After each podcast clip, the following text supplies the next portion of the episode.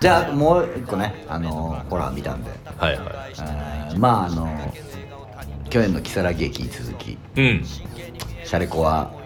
2ちゃんのシャレコは2チャンネル映画化シリーズはいシャレコは映画化シリーズで、えーヒッチハイク見ましたよあれですよね森の中の道でうん変な人たちに会うみたいなそうそうそうそうそうそううーんまあだからまあ田舎田舎怖い映画でもあるしあ話でもあるし、まあそうですよね都会を離れてっていうね、うんで、えーまあ評価はあんま良くないんですよはいはいは い世間の評価はそうですねでもねこのこのシリーズに関しては、うん世間の評価は関係ないんですよはいはいはいあのーもう僕私はファンなので、うんこのシリーズのうんもう永遠に続けてほしい、うんうんで今回も面白かったです、 あ のえっと結論から先に結言うと論から先に言うと面白かったうんです、はいはい森の中でうさ、ん例えばさ夏にさみんなでちょっとキャンプでも行こうぜってキャンプ行って夜の森の中とかで夜の森を見てて「怖え」って何にもないのに思うじゃん、まあね真っ暗だし、うん奥からなんか音とかだね例えばでもするしね昼間でもこの人がいっぱいいるこううん日常から森の中に人がねはいはいは森いの中に入って昼間でもこの木々のざわめきとかはいはいはさいこ鳥のさえずりみいたいなや怖いですよね、うん、怖いでしょあの怖さはありますああ森物の森物のあの怖さはありますなるほどなるほどでそこにプラスあのやっぱあのおなんていうの美犯っていうわけじゃないけど悪役ってわけじゃないけどまあそのある怪怪怪異あ、まあ、頭のおかしいキャラクターはいがはいは出てくるっていうのは、あのそれだけでもういいじゃないい まあねいやでも志低くないですかそ そんなこと言ったらいいんですよそんな ことでででもキャラ設定いいよすごくああなるあほど、ね、の川崎麻世さんが出てますけど、川崎麻世いいですよめちゃくちゃ、そうなんだ、うんであとね、えーまあその元々の話の中にも双子の姉妹はいはいはいが出てくるんで、この双子の姉妹のキャラ設定もこれが「シャイニング」のあのうんうんふ双子出てくるじゃんあれみたいな感じのキャラクターなのねでそこにだからどういう家族形成だよみたいな感じいや本 当そうでしょになるんだけど、うんだからそのそこもふ踏まえて何これ頭おかしいわこの人たちっていうあ川崎麻世のあのまばたきしてないんじゃないかって思うような目力とか ねあもうパールじゃないですかそうそうでそうでそこに迷い込んでしまったいい普通の人っはいはいはいていう感じであとやっぱ森の中でちょっと半半キャンプみたいにして暮らしてる人たちのうんうんうん暮らし方のなんか雑さとかああああああのキッチンの汚さみたいな汚さみたいなのとかこれ外じゃんみたいな感じとかあまあそれテキサスチェーンソーマサカー的うんうなんそうそうそうそうそうところもありますよね、だからテキサスチェーンソーまさかのあの田舎の感じとか、えー狩猟の原田の森の中の感じとか、あと「シャイニング」の双子とかさ、はいはいそういう感じああああをなんていうの日本で映画化したらとかっていうことじゃなくて自分の頭の中であこうあいうことなるだほっどたら面白いなって考えてるのが映像化された感ああいやなんか前回の如月駅だとその2周目みたいな じはいはいはい、ゲームみたいなのあうん映画ならではのね映画ならではの,、うんそのだから要は如月駅の、あのー、2ちゃんに書き込むっていうね、うんうんうんあもうあれ一はい番肝じゃないですか、あのそうねあのネット会談としての如月駅の肝を捨ててリアルタイムでねそうあのリアルタイム性を捨ててなんか FPS ゲームみたいにするってうんうんういんううん大転換、あれはもう映画として大正解はいはいはいな感じでしたけど、そういう今回はこれそうほうっていうそういうのはないですあな だから評価が低いのなるほどね、うんでもいいんですそれでいいんだあでそもそもがこの「ヒッチハイク」っていうニちゃんに書き込まれた話っていうのはもともとがアメリカの B 級ホラー映画の話のパクリなんだよううってんうんはいはい言われててもうそういう映画があるのはいはいはいだからそれをやっちゃうってことはもうそのパクリの話を映画化しちゃうから問題あるんじゃないのと思うんだけど、そうですねだからいいのこのくらいでだからつまりホラー映画の絵のオマージュ、そういうことだ、うん、のオマージュのオマージュオみたいなマージュのオマージュみたいなことになってて、はいはいはいで、えーだから、えーなんていうのさっき言った、えーイビル・アイでも出てくるんだけど、イビル・アイもさほら家族が車で田舎に行く、はいはいはいで、えー山道を走るで今回もヒッチハイクも山道でキャンはぐれて帰れなくなったのをキャンピングカーに乗せられてあの、うんそのあの頭のおかしい人たちのはいはい家はいに連れてかれるって話だから、ホラー映画でや山道を車で走る場合は絶対に俯瞰で撮らなきゃいけない、なるほどこれねは「シャイニング」のオープニングがそうだからみんなそれをやりはあなるほど山道を車で走ったら俯瞰で撮りたいのみんななるほど監督はでイビル・ハイでも出てくるし、はいはヒッチハイクでもちゃんとやってまああーまあでもそういうことですすよねそういうことですよなるほどねでそういう楽しさっていうかそこら辺もうんやってるねっていう感じじゃなくて、はいはいあー来た来た来たみたういんななるほどなるほどあこういうふうに見ればいいのねってはいいうはい感じ、はいなるほどうんねで脚本はね、えーまあ木更津劇の人が脚本だからそれなりにやっぱちゃんと面白いんですよストーリー、はいはいはいあのーうーんとシャレコアの話自体では後から出てくるエピソードが冒頭に来てたりとかしてうんうんうんちゃんとそれでそれが後がつながったりとかしてあこれ映画的に変わってるみたいなのがあるし、まあなんと言ってもでも今回はあー木更津劇はやっぱりその話の系列さといううか、んが面白いさがあったけど今回やっぱキャラクターだから、うんなるほどうねんキャラクあターがいけてればいい、ーだからもう川崎麻世を積もってきてうんそのかもう私はそのスチール写真でしか見てないんですけど、うん川崎麻世になんか「トイ・ストーリー」みたいな格好させて、はいはであの「シャイニング」の双子がいて、なんかアダムス・ファミリーのおじさんみたいなそうそうそうスキンヘッドのがいてっていう時点でもいいんだそういいんですああなるほどキャラクターだからそれが見てて恥ずかしくない程度になってればいいの、確かにね、でそれはなってます川崎麻世の狂気出てます 確かにそこにちゃんとベテランの俳優を持ってくるってことは重要なことですよね、うんいやだからまあ前回の木更津劇の時のあの里襟みたいな感じですよ、はいはいはいぐらいの感じのインパクトがなあるっほたどなるしあの歌うシーンがあるからほどああなるほどね、は川崎麻世が朗々と歌い上げるシ ーンああそれはいいな次何ですかね来年は何なんでしょうねどのどのシャレでもコまアだがまだあるからねシャレコアうでん名作と言われてるやつはねくねくねあくえくねくねってシャレコアだったっけ違うのまたそれは違うんですかね分かんないけどくねくねでも長くしようがなくない、まああとうあのんでもあれとかあるよえっと夏休みにバイトあリゾートバイリトねゾートバイトリゾートバイトって何かで映像化してませんでしたっけしなあしてるないのかなあとまあヘビ囚人さんの映画化っていうのはいいんじゃないですかまあいいですね 4DX とかね、短いのねたくさんねたくさんねヘビ囚人さんのあれが好きなんだよなあのイカの天ぷらみたいなやつあーあれは怖え怖いですね怖えしみがわかんない、はいやぜひ映画化してほしいですね、い、そうですねあちなみに前前回私があの、いここでい行ったんですよね俺、えーさ階段最強戦のやつって言ってないよあ行ってないのか、うんじゃあ言わなくていいのかちょっと全然ホラーと違うんですけどはいネットフリックス制作の映画で、うんアニメなんですけど「ニモーナ」っていうアニメなのあアニメなんです、うんあのクロエ・グレース・モレッツが主人公というかのニモーナっていう声をやってる女の子の声をやっててで、えーあもう一人の主人公のバリスタってやつの声をリズ・アーメットがやってるんですよ、うんうんまあ、どういう話かっていうと、その世界がうんファンタジー的なこといわゆるドラゴンにうんうんドラゴンみたいなモンスターに襲撃された街があって、うんそこを1,000年前の英雄が守ったんですよ。うんでモンスターから襲撃されないように「進撃の巨人」みたいに壁を作ってうん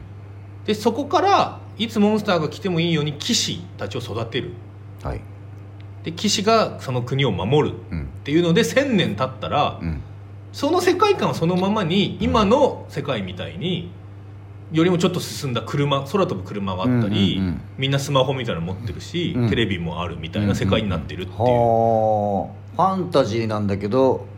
もうちょっと SF SF 的なそうファンタジーとうんちょっとそのサイバーパンクみたいなものが融合してる世界で、へーそれすごい楽しい世界なんですけど、で普通その騎士っていうのはその騎士の血を継いでる、まあ、いわゆる上流階級の人たちが世襲でなるよううんうなんやつなんですけど、それを新しくしていこうっつって今の女王様が、あの新しくそのし庶民平民の生まれのバリスタっていう主人公を、はいその騎士養成学校にうん特別に入学を許したんですよ、うんでバリスタはそういうちょっとさ差別とかにも遭いながらも、うんトップの成績を収めて、はい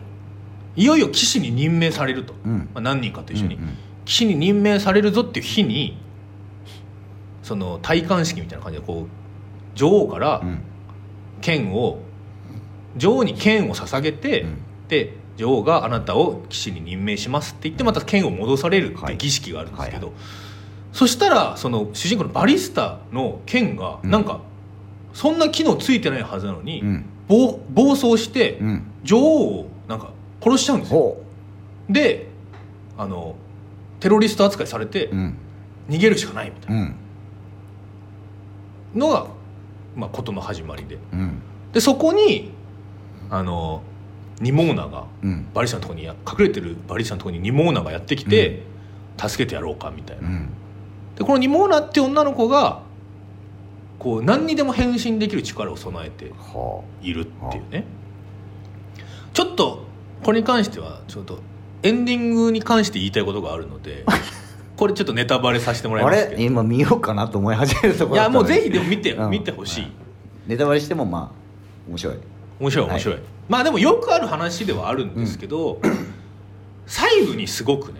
うん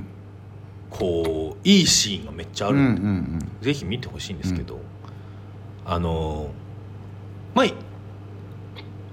言っちゃうと、うんまあ、だんだんこのニモーナっていうのがみんなが恐れてるモンスターじゃないのかみたいな、うんうんなるほどはいまあ、とはいえ多分壁の外でいて何か迫害されてるうんってきたんだろうなっていうのがあって、うんうんやっぱすごいニモーナのいい素晴らしいセリフとして、うんあの今の世界っていうのは、うん自分と違う人をぶん殴ったら偉いって言われるうんうん社会なんだから、うんちょっと違うような私みたいなものがうん馴染めるなんてことはないみたいなことを言うんですよ、うんうんうんこうふこう非常にこううん差別の根幹をはいはい表していそうるです言ね葉だなと思っててでニモーナとバリスタっていうのがまあ要はまあもうつまはじき者としてうん結託していく話ではあるんですよ、うでそこはすごくいいなと思うんですけど最後の最後がいろいろあって、うんいろいろあってあのーニモーナがうんその町の人たちをうんこうでも人間側が暴走するんですよねそのうん権力者側が暴走してやはりニモーナがその1,000年前のモンスターであるってことになって、うんその町もろともうんニモーナを殺そうとするんですけど、いやそんな町の人たちがみたいなうん感じになってでニモーナが、うん自分の身を挺してその町を守るんですよはいそしたらそれまでにエンドシーンでニモーナのことを、うんに石を投げてた人たちが「ニモーナありがとう」っつって、うんうんお花を捧げたりして「はいよかったね」っつって終わるんですけど、うんニモーナももうなくなっちゃうまあ最後にちょっとかな戻ってきたかなかみたいな、うんなんかその終わり方すごい納得できなくてはいはいはいえなんなんであそれでめでたしめでたしメタシーなんいそれはめでたしめでたしじゃないですやそうなんですよ、うんなんかなんか急に最後おとぎ話で終わっちゃそう、ねえ共同体から排除された人たちはうん共同体のために命を捧げないとうん共同体の一員として認められないってことっうんていう、まあだねそうまあだしまあだしまあそうなる前にお前そうそうそうそうはっていうそうな話るだよ前に何ねとかしろよ、そうなる前に心入れ替えろよと思うよねで権力者側の暴走は、うんそのコミュニその共同体の人たちが何とかしなきゃダメでしょ、そうだね外の人の力を借りるべきではないそうそうそうそうそうそうだからニモーナのおーそのまあし C か分かんないけど、うんニモーナのそういうことを見て、うん俺たちが立ち上がるんだってなる終わり方だったらまだ分かるそうそうそうねそのその人たちがねでも「ありがとう」で終わりはちょっとねちょっとね、うんあのーすごい細部がいいシーンがすごいあるんですよ、ちょっと暴走したニモーナをうんにみんなうわーって逃げるんですけど、うんちょっとニモーナが弱って倒れるうとん石を投げる人がいるんですよ長 いなで弱立ち上がるとまた逃げていく弱ってるぞってそうこれって本当に差別っていうか差別だねそうん差別の構造だね差別の構造じゃないですか、をアニメーションで絵絵として、んあの一瞬で見せるっていうのとかえらすごいうまいなと思うのに、最後が「めでたしめでたし」なのはちょっとどうどうかっていうなあどういうことなんだろうなで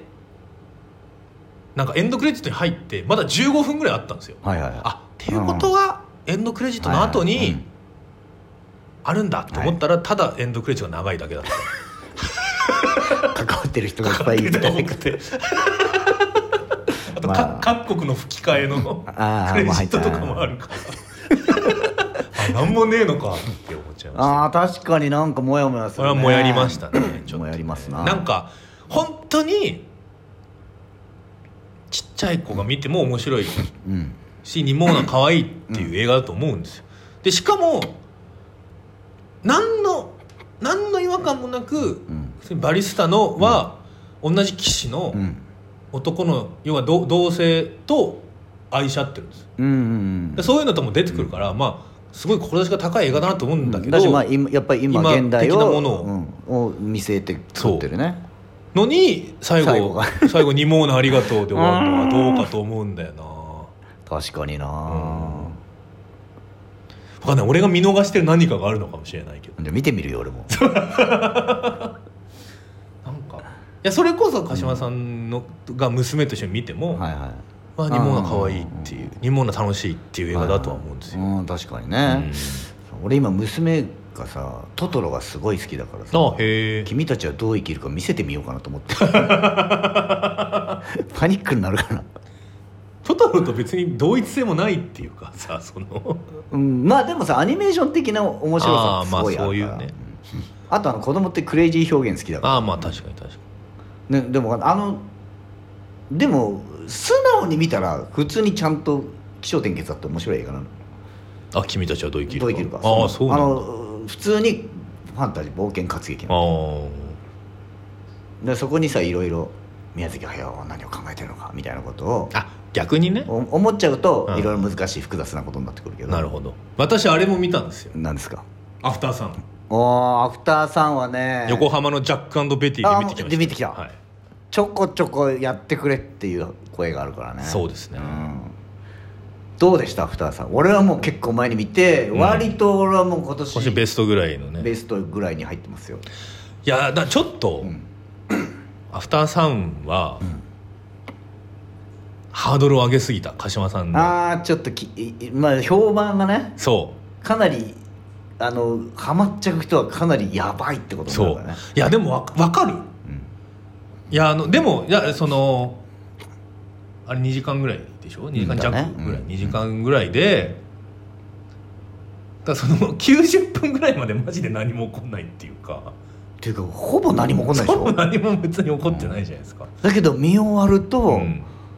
あのお父さんとあの娘の人生みたいなもの、あのあのお父さんとあの娘の人生の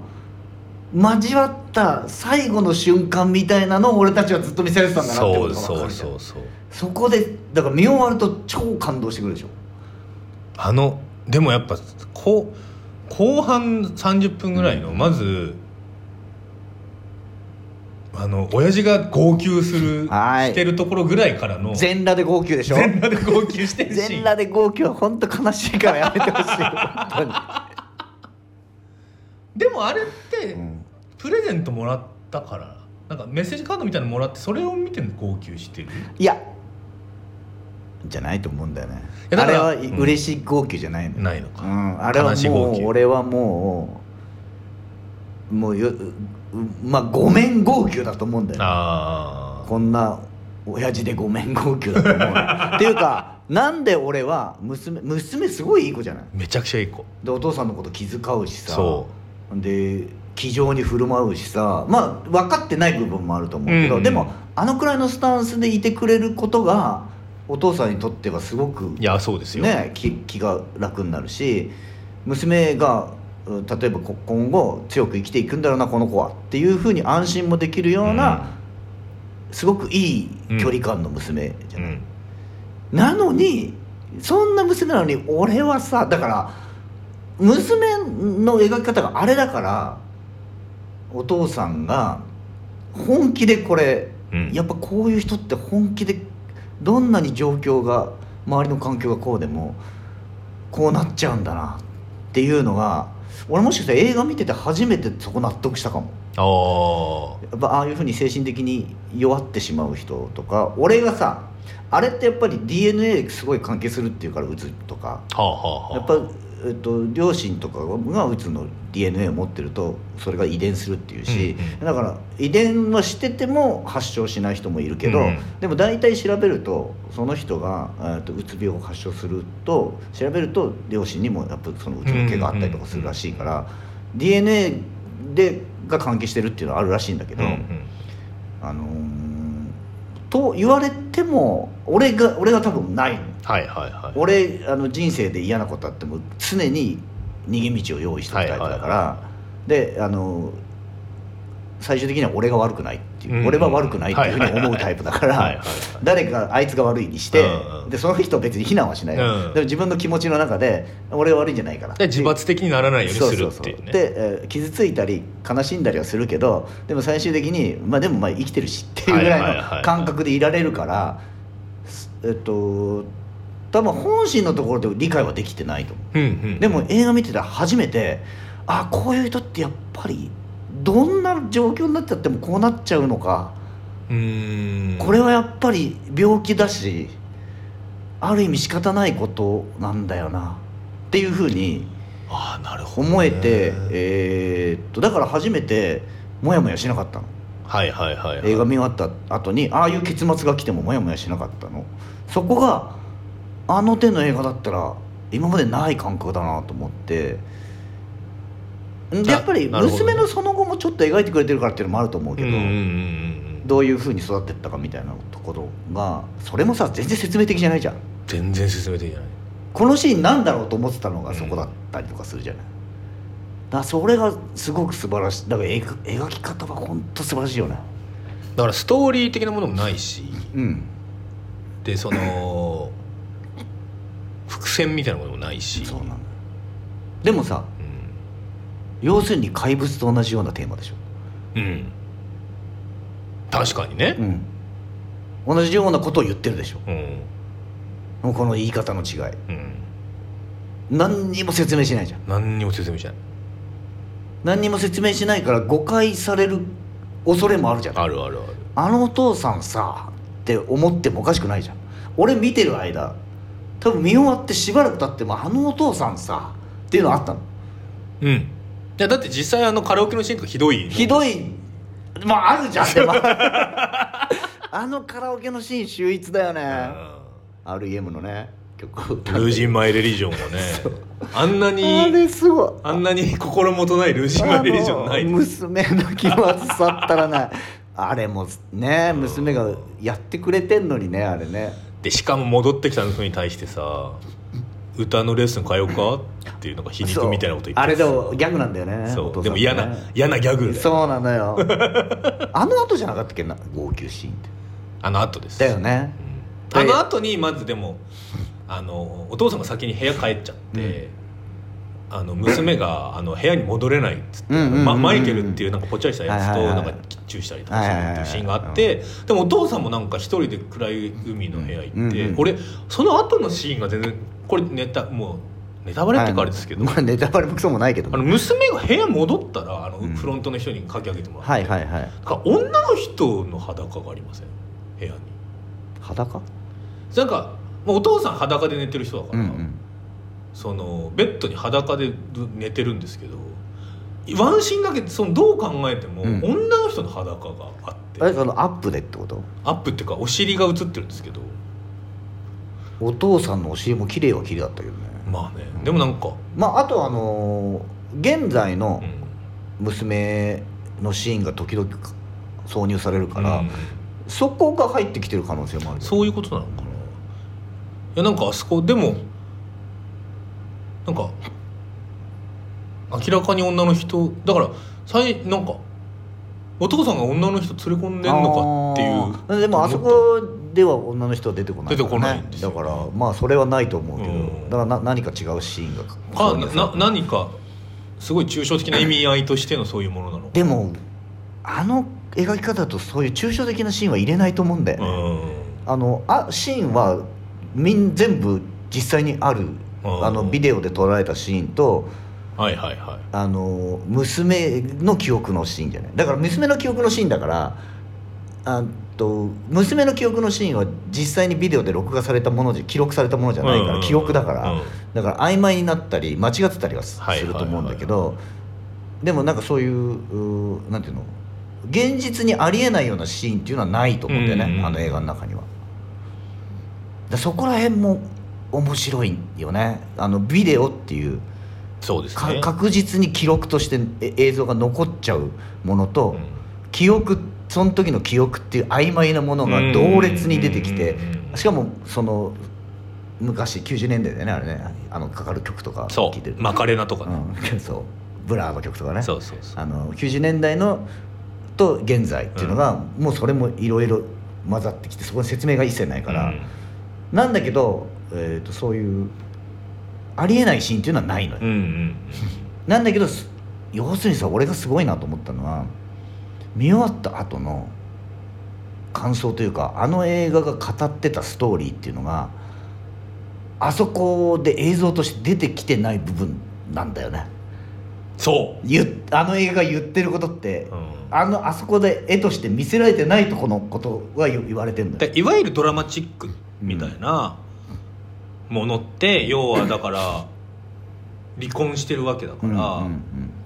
あの旅行の前うんうんだったりでその娘の現在を見とかだと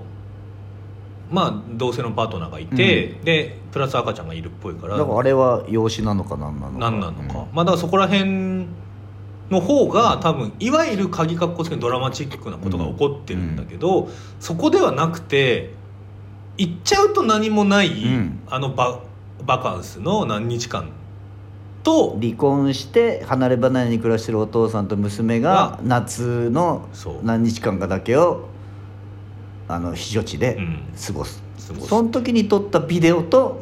娘が大きくなってから思い返してる時の記憶記憶で今の娘 がなん本当に何シーンかしそうしかというかセリフもないしねそうでそれで娘が見返してるうんビデオをつないでテレビで見返しているシーンと、ビデオの電源を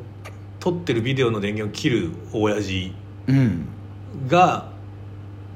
シームレスにつながるシーそンうなは、んだよねちょっとエモーショナルがすごいよね あのしあのカットはすごいよあそこがいい唯一あれじゃないですかその現実にはないシーンじゃないでも一個カットカットはあるのよ別にカタカタあるけど、でもその要するに編集であのすごいエモーショナルなことになってるそうだあの要はあれじゃないですかそのでカメラの電源を切って去っていく親父のシーンは、うん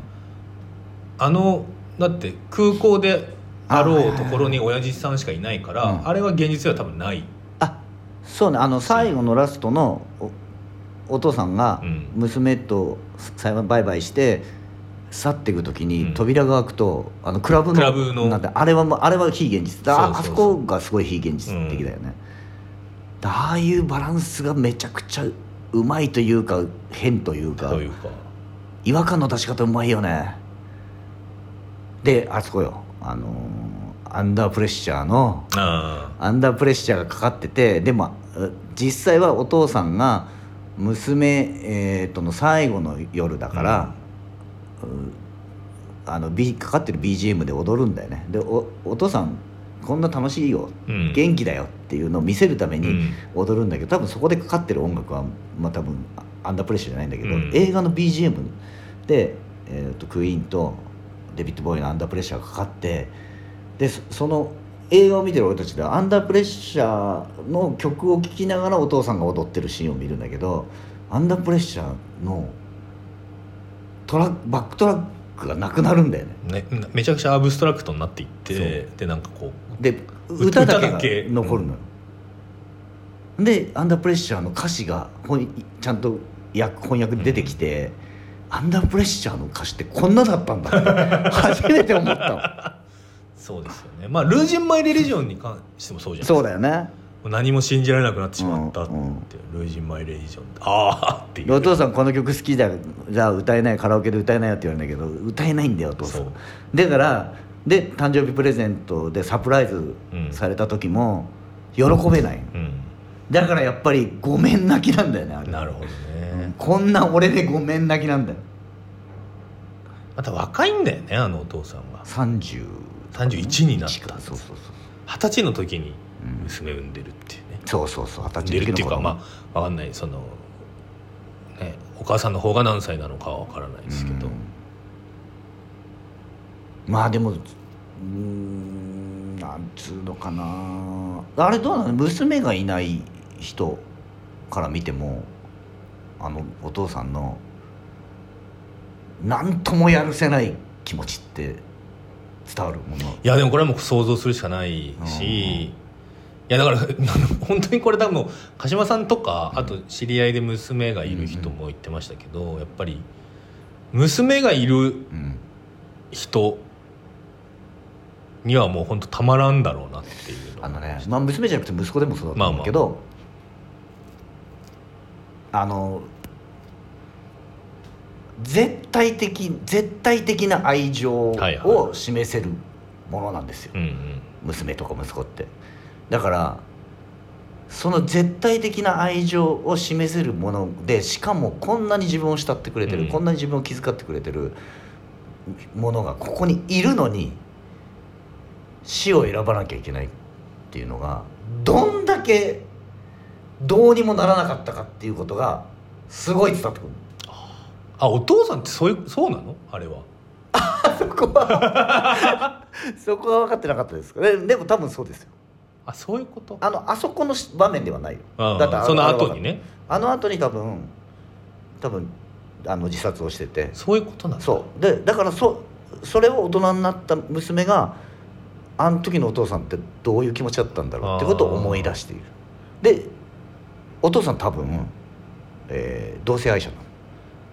ああそういうことかそうでそれで悩んでてで90年代って言って年代的にもまだ言えうなんいでだからクイーンとデビッド・ボーイボーイなんだそうああそういうことそうへえだからそれは後から考えてたよはいはいはいはいそれ見てる時は分かんないよ、うん見てる時は分かんないけどなぜかエモーショナルだけはブワーってきてなんじゃこれはって感だ覚てになマるんイだけケどル・スタイプだってそうだもんねそうそうそうそうマイケル・スタイプもそうじゃんいことかそうだからあれはしお父さんが実は同性愛者でそれを娘に言えないっていうことを、だから俺怪物と同じだ話だなとそうだで、えーそれで悩んでてでお父さんはやっぱり耐えきれなくなって亡くなってしまうんだけど娘も同性愛者だったんですよ、うんうんおおお大人になった時にその時にああの時そういえばあの時のあのお父さんのあの時のあの夏のあの感じっていうのがやっと理解できたみたいなっていうか思い出してみたらそうだったのかもしれないなるぐらいの感ほど覚なんじゃないかなと思うすごい映画だそれを一切語らずに、うんその本筋を一切語らずに見せてんだよなるほどねそれはちょっと私はわ分かってなかったかもしれないなでしょあれだからあれでも紐解いていくとそのだお父さんはなんであんななんだろううんっていう疑問だけがさ映画見てる間は呈されるじゃんでむ娘は何に気を使ってんだろうとかああーと娘の現代現在を映されて娘の現在があの同性のパートナーと、うんちゃんとわまあまあ今の時代だったらある程度の理解はされながうらん暮らすことができている、っていうシーンがなぜ入るんだろうとかなぜアンダープレッシャーなんだろうと かなるほどね、だからあの別れたその元パートナーうんまあ、お母さん娘のお母さんと電話してる時になんか楽しそうに電話しててうんうんでラビュー」っつって切る、うんで娘にうん「なんで別れたのに「I love you」って言うの?」うんっつって「いやもう別に誰にだって言うでしょそれは」うんみたいなで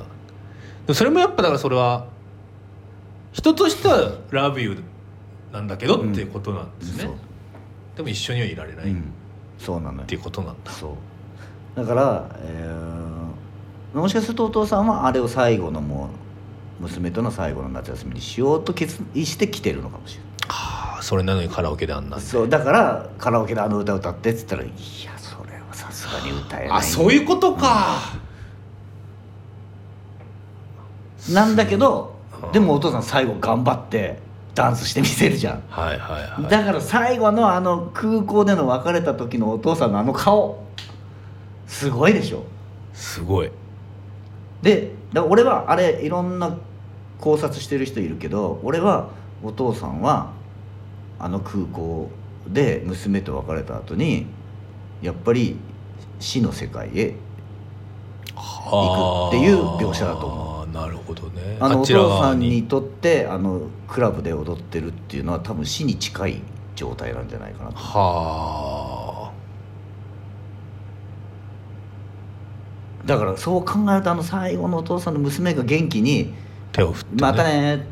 じゃあ帰るね」みたいな感じでいつもの感じで帰ってった後のあのお父さんの顔をさラストカットとしてなぜ監督はあんだけ秒数かけて撮ったのかって思うとそういうことなんだろうなといい映画だな後から来るね後から来る後ねから来るねこの映画いやでも本当にその何かを描くときに、うんまさに怪物はうん全てのドラマチックな瞬間うを,、んつないでるわけじゃないですうか、んでドラマチックですよドラマチックですよって言って、でで人は死にますよ、うんうんいきなんかでいざこざが起こりますよ、で転じた蓋さんはうん何も起こってないところうんを映して、そこからドラマチックを浮かび上がらせるみたいなそうそうそうでドラマチックっていうものを突き詰めると、うんやっぱりなんていうかまあこれはえっとねこれはちょっと誰が言ってたかちょっと出演しちゃったんですけど、うんなんかラジオで誰かが言ってたんだけどやっぱそのい何も起こってないこところをこそううん描くべきであって、うんまあ、それは文学の話をしたんだけど、うんドラマチックを突き詰めるとん戦争か災害になるって。うんうんうんやっぱ人が死、うんん、大勢の人が死ぬっていうことに勝るドラマチックはなういんからう、んなんかドラマチックなことはないかなんか面白いことはないかって言ってももう突き詰めると戦争が災害になるから、うんうん絶対それやっぱにしないために生と死に直面すそるい大勢の人がね大勢の人がだからそう要は面白いことないかっていうのを突き詰めると戦争起こんないかなになっちゃううんかうら、んうんうんそうじゃないために誰か死なねえかなんじゃ誰が知らないいかにななっちゃうから何か何も起こってないことにをこそ描くべきだっていうことを言ってる人がいて、うんまあ、まさにそうだなと思った時に、やっぱ怪物を見た時のやだみっていうのは、うんあれは本当に戦争起こんないかなうっんて、うんそうなんだよねそう人死なねえかな人死なねえかななっていう、人死なねえかなで興味をつないでんだよねそうっていう欲望だからそうじゃなくてあまあそのまあ怪物とアフターさんを対比させることがね、うん意味があるのかどうはいはかいちょっと分かんないけど、でもそう思った時にアフターさんの何もなさうんからにじみ出る、うんえーエモーションですよね、うんドラマチックっていうよりはまあ、うんドラマっていうよりもエモーショそンうなのあの一人の人が感じたことを、やっぱまあ言ってれば監督が感じたことをうんものすごく凝縮して、うんそこ以外のものは全く入れないでうん純粋培養したみたいな話だから、エモーションなんだよねエモーション一人の人のエモーションョンで確かにそれはもう分かんない人は全く分かんない、まあ、正直俺も分かってたかたかどうかは分からないんです からまあ俺もでもそうエモーションだけを感じ取って、うんまず映画見てるけどでもエモーションは感じたでしエょモーション感じた、なんだろうこれってなったでしょ、うだからつまんなくはない、うんなんだけどで分からないとか分かるとかじゃないっていうことは分かるうん、なんだけどこのエモーション何なんだよっていうのを後から考えていくとあこういうことかっていうふうにはなるっていうねでヨシンバお父さんがその後自殺してないとしても、うんあのエモーションは変わんないです変わんないよねあのなぜなら娘が感じたエモーショそンうだかそらうそうそう娘があの夏にお父さんと一緒にいたあの瞬間を、に感じたことしかもそれを後から思い出してるっていうのはそうそうそうああちょっとなかったなと思うんだよねでも確かにその大抵のことってお思い出した時に感じそるじゃないうですかそうそうそうそうだからあの時は分かってなかったそうそうそうあのことうんっていうことだよね、あの瞬間あのだからさ自分の記憶とかでもさ、なんかなんか何でもないシーンなんだけどすごい覚えてるシーンがあって、何年か経った後にああの時のあれってあれかあだから覚えてんのかみたいなことうんうんうんうんを分かったりすることってあるじゃん、まあ、そういうことだよねそうですねなんか親の一瞬の表情の違い違いととかかね、でそれの瞬瞬間をすごく覚えてたりとか,、うんその瞬間をその瞬間だけを描いた映画っていうことなのいやこれはもうだからもう人人生それがそ人のが瞬生きているということですその瞬間だけを描いてるのに人生が見えてくるうんそこがすごいすごいな今年何気にいい映画いっぱいあるんだよなそうなんですよ「ターサン」「ター」「ホエール」うんイニシエリンエブエとブもありますよその中にエブエブギャラクシーガーディアンズ・オブ・ギャラクシー3もあったし確かに日本映画あんまパッとしないですね今年日本映画もあんまパッとしないねねどうどう何があったヒッチハイクヒッチハイクぐらいかな 今んとこ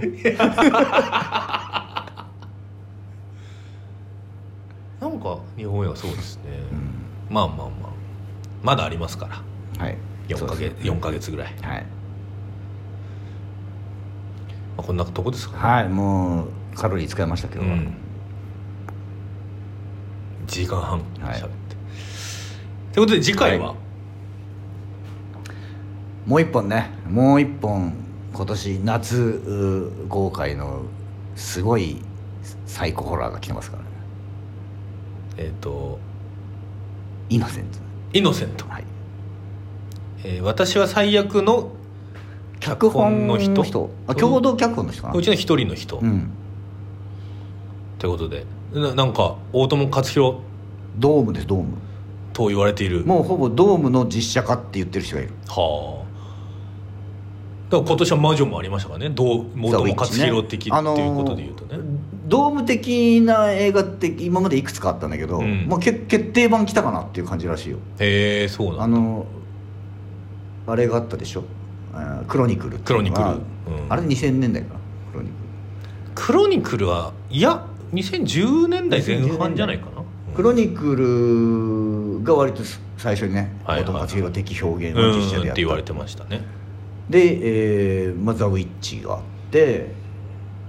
あそうなんて子供が超能力者になってうん、えらいこっちゃになるやつありましたよねあったっけうんまなんとかバーンバーンみたいなああブライト・バブーンライトバーンあれジェームス・ガンの弟だよねああそうなんだそうなんだ弟だった確かあ親戚だったからでもジェームス・ガン制作、はいはいブライトバーンも結構大友克ブ洋的なライト・バーンはでもあれスーパーマンのっていあうーなるほどねうんことらしいけどねうんうんまあでもまあそういうそういう系譜ですで俺は来るもそのあの大友克洋おディテクトではー来るもそうかなと思ってるからね日本映画のクルもだって確かにその団地ですか団地であだと、ま、魔物の形は出てこならいそう団地で能力バトルだかそうそうそうそうらかなり大友克洋のなるほどね急にチーハイ倒れたりとかそういうやつだからねだからあのーあれあれし柴田理恵さんの役がもう完全に大友克洋に出てるああそうだわ最近も見ましたよあの柴田理恵のうんキャラクターでスピンオフ作るべきっていうそうですよ 本当にそうですよこの20年の邦画の中で一番かっこいいキャラクタ ーはあの柴田理恵だそうそうそうだと思うよ本当にあれいいんだよなあのあの最初テレビの心霊番組に出てるんですよね柴田理恵がうんうんうんだからインチキっぽいのにマジモンだっていううん良さもあるんはでい、すそうあるねあとあの来るはやっぱり最終的に宗教と政治と、うんうんあと能力者が、はいはいはいはいい団地に集まるってことで、うんかなり大友克洋なんだ確かに科学班がいますからねそうそうそう科科学班としあとそういうあのオカルト的なものが両立するしそうそうそうでそこに政治であのそうあのガス爆発ってことにしときます んでっていうそうそうそうああいうねそうあああいうれ素晴らしい感じがいい能力者に頭下げる政治が好きなんだ よなあの描写すげえ好きなんだよなまあまあまあまあそういうのの決定版みたいに言われてるのなるでほまあだったらもうドーム作ってくれよと思うけどねそうですねドームとアキラどうなってんだよって本いう当だよねまあそれが北欧からやってくるってことですね、だから北欧ホラーっていう意味でもまあ僕のエリラム、ラムうん、続い て北欧ホラーはいいですよいいですねまあ、あとまあミッドサマーもああ北欧という意味ではね、なるほ本ど当に涼しくなりますか確かにということで、えーイノセントらイノセンスはいイノセンツお送りします、はいえーまだねチケットとか発売になってないんですけども、うんこの映画雑談100回記念イベント、うん10月15日日曜日のお昼に行いますので、そちらの方も気にしておいていただければと思います、開けといてください開けといてください配信もあるとは思いますけども、現地に来ていただくのが一番面白いんじゃないかとはい思いますのでよろしくお願いしますということでまた次回お会いしましょうさよならはいありがとうございました朝手が見えてきてとても良い気分で眠ることができた The building gets destroyed! まだまだ昨日は明後日のようには俺を解放してはくれず死ぬまでに一度は宇宙旅行にも行ってみたいと思ったりもする